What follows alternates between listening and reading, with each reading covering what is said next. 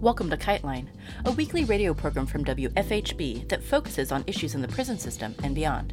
Behind the prison walls, a message is called a kite. Whispered words, a note passed hand to hand, a request submitted to the guards for medical care. Illicit or not, sending a kite means trusting that other people will bear it farther along until it reaches its destination. Here on Kiteline, we hope to share these words across the prison walls. Before starting with this week's theme, we wanted to share some prison related news and announcements. According to the Washington Post, quote, Alabama's 13 state prisons for male convicts, which house about 16,000 inmates, are overcrowded, understaffed, grotesque chambers of horrors, where beatings, rapes, and suicides are commonplace and systematically underreported. End quote. In April of last year, the Department of Justice's Civil Rights Division uncovered torture, homicide, and sexual violence in Alabama prisons. Months later, in different facilities, two prisoners were beaten to death by staff. Prison officials told medical practitioners that one of the inmates injured himself falling from his bunk.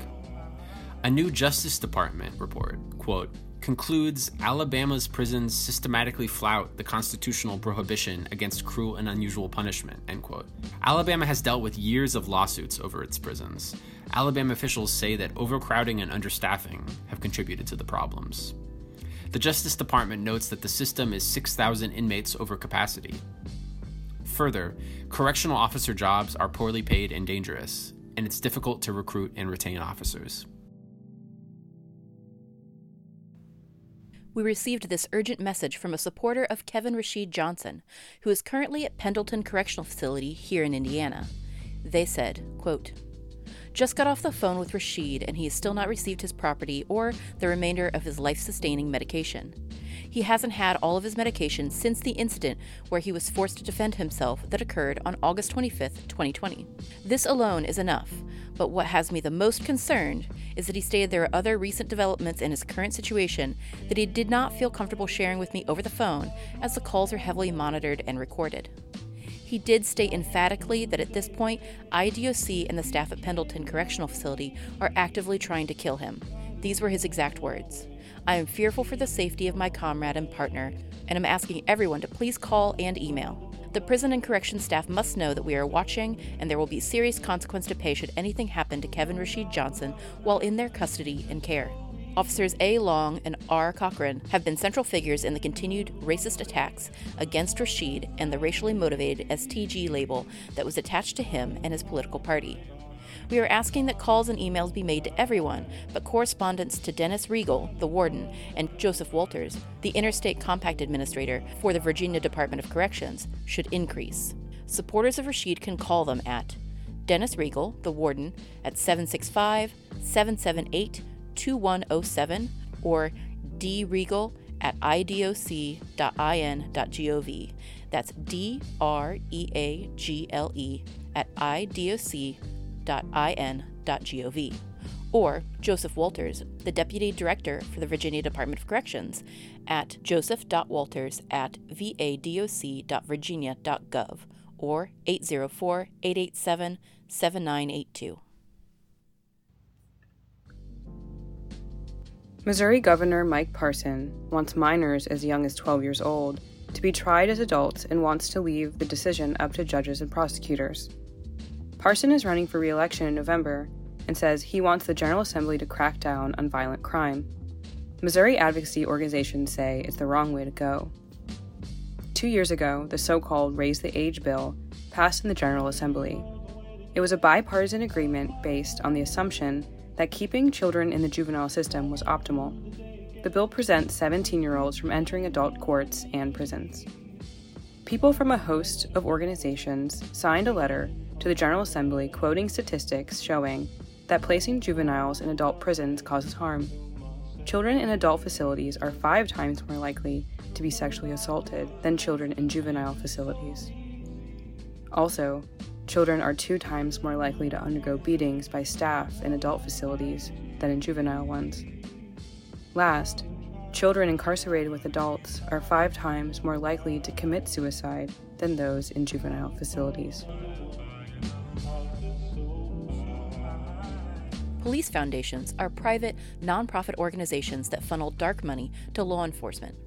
Police foundations use those funds to help police acquire such things as surveillance technology, military weapons, and SWAT team equipment. The Atlanta Police Foundation bought 12,000 surveillance cameras to monitor black neighborhoods. Just days after the police killing of Rayshard Brooks, the Coca Cola funded Police Foundation gave every Atlanta police officer a $500 bonus. Thanks to the city's police chief, the Los Angeles Police Foundation asked Target to purchase invasive, controversial surveillance technology for the police department. In the past three years, the Philadelphia Police Foundation has spent nearly $1.5 million for such equipment as long guns, drones, and ballistic helmets for the SWAT team. Police foundations don't operate just in big cities. Over 200 police foundations around the U.S. allow corporations to contribute to police departments outside of public funds. Those corporations are Verizon, Walmart, Starbucks, Amazon, Bank of America, Delta Airlines, Chevron, Wells Fargo, and Waffle House, to name a few. Civil rights organizations are calling on corporations to divest immediately from police foundations. On December 3rd, the state of Tennessee intends to execute Pervis Payne, despite his intellectual disability and the serious possibility that he's innocent of the murder he was sentenced for. According to the Innocence Project, quote, racism, hidden evidence, and intellectual disability were a recipe for wrongful conviction in the case, end quote. Racist stereotypes formed the basis of the prosecutor's argument. Payne, who is black, had no criminal history and didn't know the victim, as the prosecution asserted. Several problems with Payne's case should prevent Tennessee from conducting his execution. For decades, evidence was withheld from Payne's defense team. Some of that evidence included bloody items found in the victim's apartment that have never undergone DNA testing because the prosecutors didn't think they were part of the crime scene. Because of his intellectual disability, Payne's execution would violate the Eighth Amendment of the Constitution, which prohibits cruel and unusual punishment.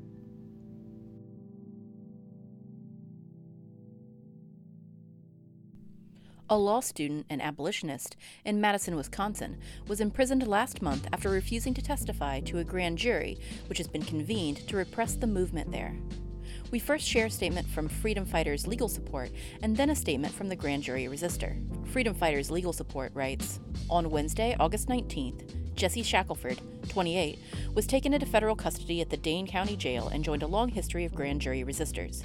He claimed his Fifth Amendment right to silence in order to protect himself and his community, and in a strong stand against both this grand jury in particular and the grand jury process as an oppressive, movement busting tactic. For refusing to testify in front of a grand jury targeting the black liberation struggle and uprisings in Madison, Jesse was charged with civil contempt and was put in a cage. He is currently being held in solitary confinement. This was his second call to the federal grand jury convened by U.S. Attorney Scott Blader this summer. It is FFLS's understanding that Jesse is the first grand jury resistor nationally to be incarcerated in contempt as a result of the 2020 Black Liberation uprisings. Supporters gathered on Henry Street by foot and car to uplift Jesse as he entered the courthouse. A strong band remained until 4 p.m. when word was released that Jesse had been taken into custody at the Dane County Jail with a charge labeled Federal Contempt Offense, hold for U.S. Marshals. He has been held in civil contempt of court for continuing to refuse to speak after being granted use immunity. He could be held in federal custody for the duration of the grand jury, up to another 16 months. We need to show Jesse and our community that we stand up and show out for everyone who resists this tool of state repression. Write to Jesse. Send Jesse letters, cards, and postcards at the following address. Make sure you follow the mail guidelines listed on the Dane County Sheriff's Office mail page. It's essential for Jesse to have reminders of the impact he has made on us on the outside. Jesse Shackelford, 688871, Dane County Jail, 115 West Doty Street, DOTY, Madison, Wisconsin 53703. And now this is Jesse's statement. The feds and Madison police are facilitating a coercive, manipulative operation to quash this movement for black liberation. They are playing a game, as they always have. A brutal, disgusting game where they steal away those raising their voices in dissent, torturing them, labeling them as felons, and doing everything they can to quiet them. If you support BLM, truly you know this. You are here because you know this, because you know from the bottom of your heart and with full mental clarity that this system and the way it operates is not only the opposite of justice, but evil. the true real world embodiment of evil. A system that fills torture chambers with vastly disproportionate amounts of BIPOC, but will take anyone who raises their voice loud enough in opposition. I'm a white ally and not one to try to be the center of attention, and I'm so grateful to have the opportunity to convey this message, even though realistically, I'm pretty nervous. To everyone I have met through the movement in the last several weeks and the friends I've made, I am thankful for every moment I've been in your presence, learning and listening with you. Don't ever let them make you believe this fight is unjust. It is the furthest thing from. I came out here simply because I feel ethically bound to resist this racist, fascist system. I came because I am a full abolitionist. If you receive visits from federal agents or subpoenas to a grand jury, please call the Freedom Fighters Grand Jury Support Line at 606 535 9907 for free legal support. If you are outside Wisconsin, please call the National Lawyers Guild Anti Repression Hotline at 212 679 2811 to speak with an attorney at no cost. Remember that anything you say can and will be used against you and others, so it is advisable not to talk about anything you did, witnessed, or heard about with anyone but your attorney. Memorize the line I will not speak without my attorney present.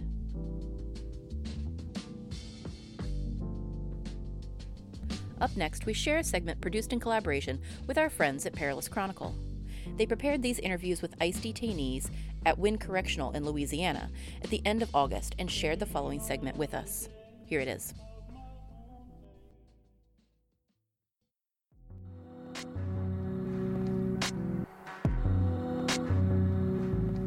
Perilous Chronicle is a digital research and media project, as well as an historical archive that documents prison uprisings, protests, strikes, and other disturbances within jails, prisons, and detention centers in the US and Canada. Check us out at perilouschronicle.com and follow us on Twitter at perilousprisons. In this episode, we cover a protest that began at Winn Correctional in Louisiana. We were able to interview several detainees in the facility to talk about the protest and the conditions that sparked it, as well as an interview with Shane Bauer, the author and investigative journalist who worked undercover at the Winn Correctional in 2015 and released a book about his experience titled American Prison. If they kill me in the hole, I'll go out satisfied. Protest at Winn Correctional. On Sunday, August 2nd, detainees in Elm Unit at the Winn Correctional Center in Winn Parish, Louisiana, launched a protest against indefinite detention and to demand action and information related to their cases. During the protest, detainees shouted and banged on food dishes. With limited options to have their voices heard, detainees resolved to take whatever action they could. One participant described the protest in an interview with Perilous Chronicle. We, those detained here in Winn Correctional Center, were peacefully protesting. We're locked up. Practically the only thing we can do is shout. The demonstration spread widely within the facility. Detainees in all eight tiers of Elm Unit participated in the protest, and according to some detainees, the protest also spread to neighboring Ash Unit. There are 38 people in the cell that I'm in, and in all the surrounding cells, people protested. At least 300 people, and in the other bunker, Ash. I'm an Elm, and in Ash they protested as well. Approximately 300 people, more or less. Said Lesmes Perez Reyes, a Cuban asylum seeker. Detainees also made a banner out of a bedsheet that read Freedom.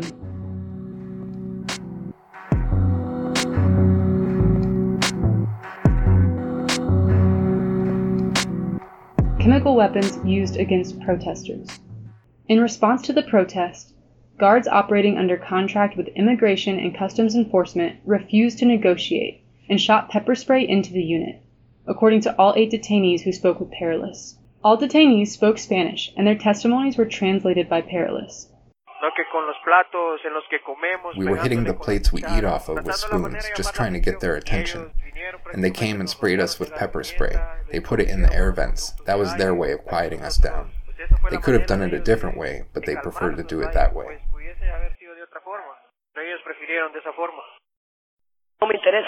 I don't care about what might happen to me. Let it happen. They can do the worst to me in this prison. If they kill me in the hole, I'll go out satisfied. But I'm going to denounce the crimes and abuses that are happening to us, not just to me, but to all the people here. Said Ivan Garcia, regarding possible retaliation for speaking out about conditions at Winn. Garcia is a Cuban detainee who says he has been incarcerated at Winn for 15 months. ICE officials confirmed that OC spray was used against protesting detainees on Sunday. According to ICE, detainees participated in an impromptu protest at the Winn Correctional Facility. After multiple attempts by contract staff to de escalate the situation were unsuccessful, and as detainees continued to refuse to comply with numerous commands given by contract staff, the contract staff of the facility dispersed oleoresin capsicum, commonly referred to as OC spray. Some detainees reported vomiting blood after being sprayed. On Friday, people passed out here inside.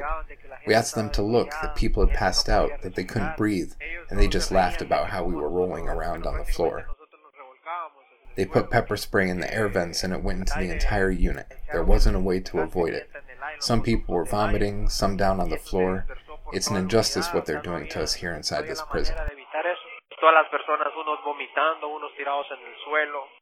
Marilyn Navas, Lima's fiance, said that Lima is asthmatic and that he could barely speak the next day when he called her. ICE officials added that, as part of established protocol, the Winn Parish Sheriff Department did respond to the facility, but did not enter the facility or interact with detainees in any manner.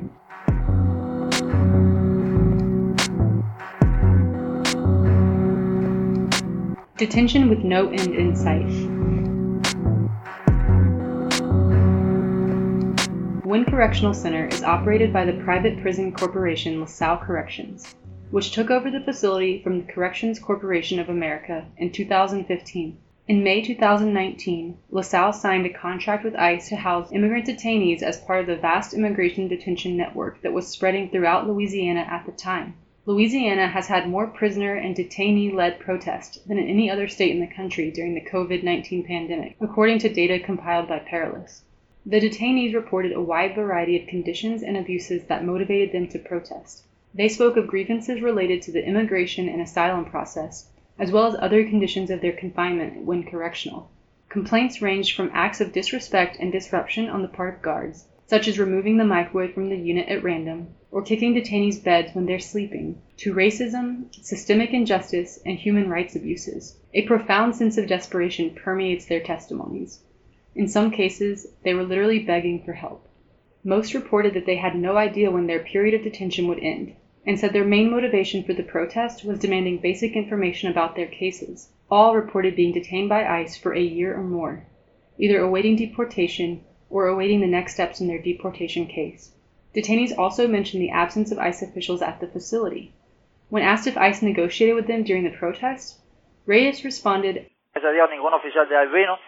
ICE hasn't come here. That day, no official from ICE came. It was just police, guards, with pistols and pepper spray. The ICE officials say that every 45 days, ICE officials change prisons, but here they've never shown their faces. We've never seen an official from ICE. What we wanted was at least for them to come to tell us what was going to happen, if they were going to deport us, if they were going to let us leave. Several detainees reported wanting to be deported in order to escape the miserable conditions of ICE detention. I lost my asylum request, and for 96 days I've basically been a deportee, but they haven't deported me. They keep telling me I have to wait. What they're doing to us as a business.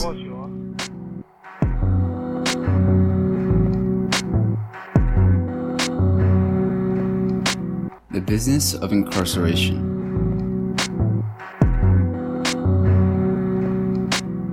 Shane Bauer, who worked undercover as a guard at Winn in 2015 to write his 2019 book, American Prison. Bauer, in an interview with Perilous, described how many of the conditions at the facility are the result of a private prison corporation trying to save money in any way possible. According to Bauer, in addition to awful conditions, the facility was in a constant state of unpredictability and disarray during his time there. Even lunchtime was completely irregular. It could happen at 11 in the morning. It could happen at 3 p.m. Programs were always getting canceled. And the prison kept going on lockdown, partially because there was not enough staff to run the prison. Um, you know, the, the company was paying $9 an hour at the time and they had a, a hard time getting enough people to work there. So the prisoners would kind of pay the price for this. Four years later, in 2019, starting pay at Winn was just about $10 per an hour, according to the Times Picayune. Since the facility signed a contract with ICE that year, starting pay rose to $18 per an hour. Winn Parish Sheriff Cranford Jordan told the Associated Press in October that the influx of money from warehousing immigrants has been a blessing to the devastated rural economy of Louisiana. The rapid rise in the number of immigrant detainees housed in Louisiana is in large part due to the low per diem rate facilities in the state charge ICE. According to the Times Picayune, the average cost of housing an ICE detainee in Louisiana is about $65 per day, as compared with the average national rate of $126 per day.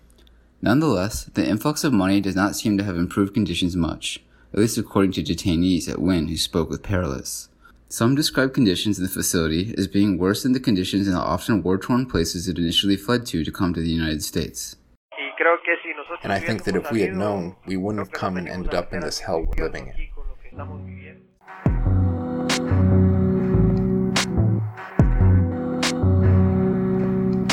Delays to deportation proceedings. One of the main concerns the detainees expressed was the long delays and lack of clarity regarding their deportation proceedings. What was happening, what we were requesting, was information regarding our cases. Said Daniel Mejia, who is detained at Winn and who said he has lived in the United States for more than 20 years. There was a protest, let's say, on Sunday night. It was a protest to demand from ICE information about how our cases are proceeding with deportation. Because there are many people here that have deportation orders, and they've been waiting eight months to a year, waiting for their deportation, and they haven't been deported. I need to be deported. In my case, I need to be deported as soon as possible because I have my mom who is old and she is very sick, and I need to travel, leave here.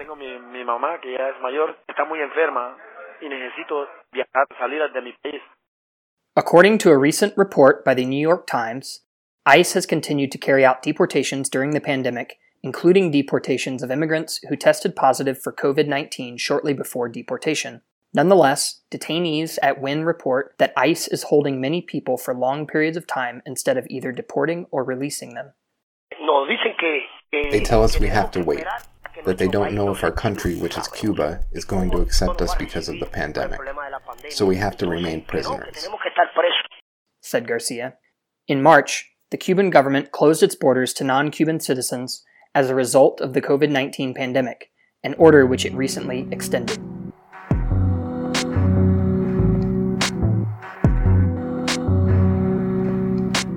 Detainment during a pandemic.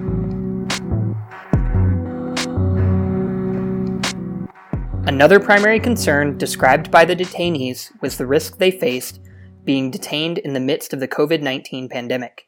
In response to this risk, some protesters demanded their immediate release. Simply, during the weekend, we were protesting the denial of our freedom. The coronavirus is here, and it's quarantine, quarantine, day after day because of the coronavirus. Said Lesmes Perez Reyes. The conditions here because of the pandemic, there aren't masks, we aren't in adequate conditions to survive.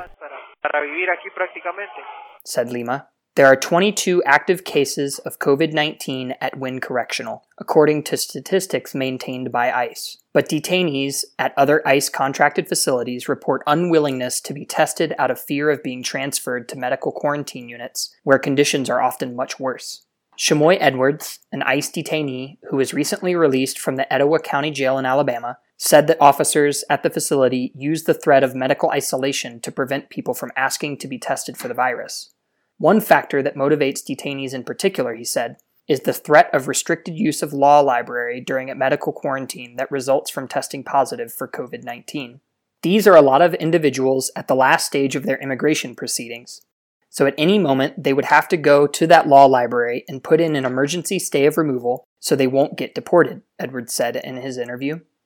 They let us know so that individuals do not get tested because if they get tested, I feel like there would be close to 80 people at Etowah that's currently sick, and I speak to a few of them to this day that are still sick to this day, but are afraid to take that test.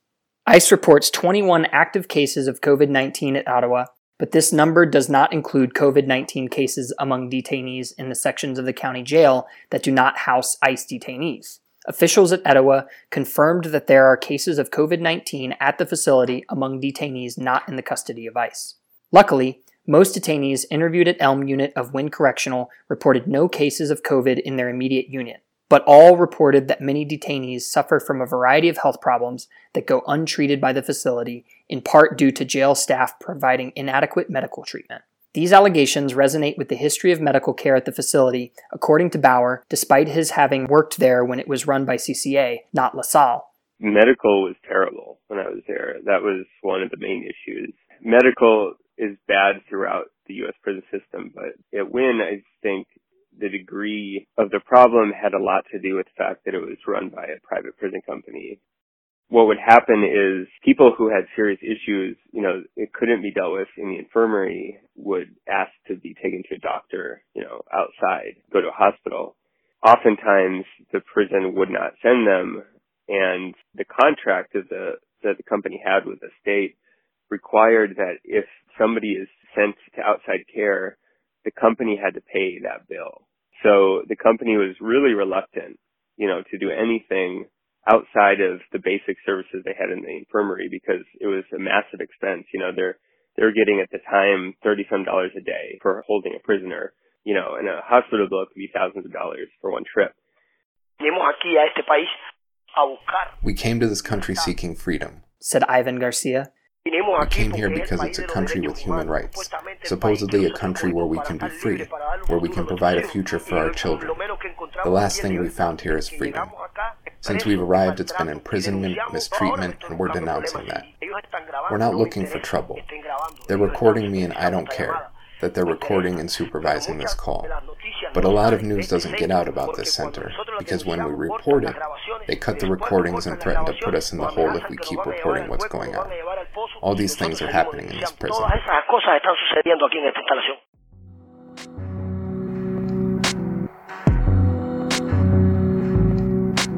Detainees who spoke to Perilous all gave their explicit consent for their voices to be shared as widely as possible in the hopes that their testimonies may bring about the changes they so desperately need. Some expressed outrage that their voices are rarely heard and that the media fails to tell their stories. We are doing this with only minor edits in hopes that journalists, human rights workers, and others may use them to better understand and take action in regard to the conditions at Winn Correctional and throughout the country's vast carceral network. This article was by Ryan Fatica. Recordings from detainees at Winn were translated and transcribed by Scott Campbell and others.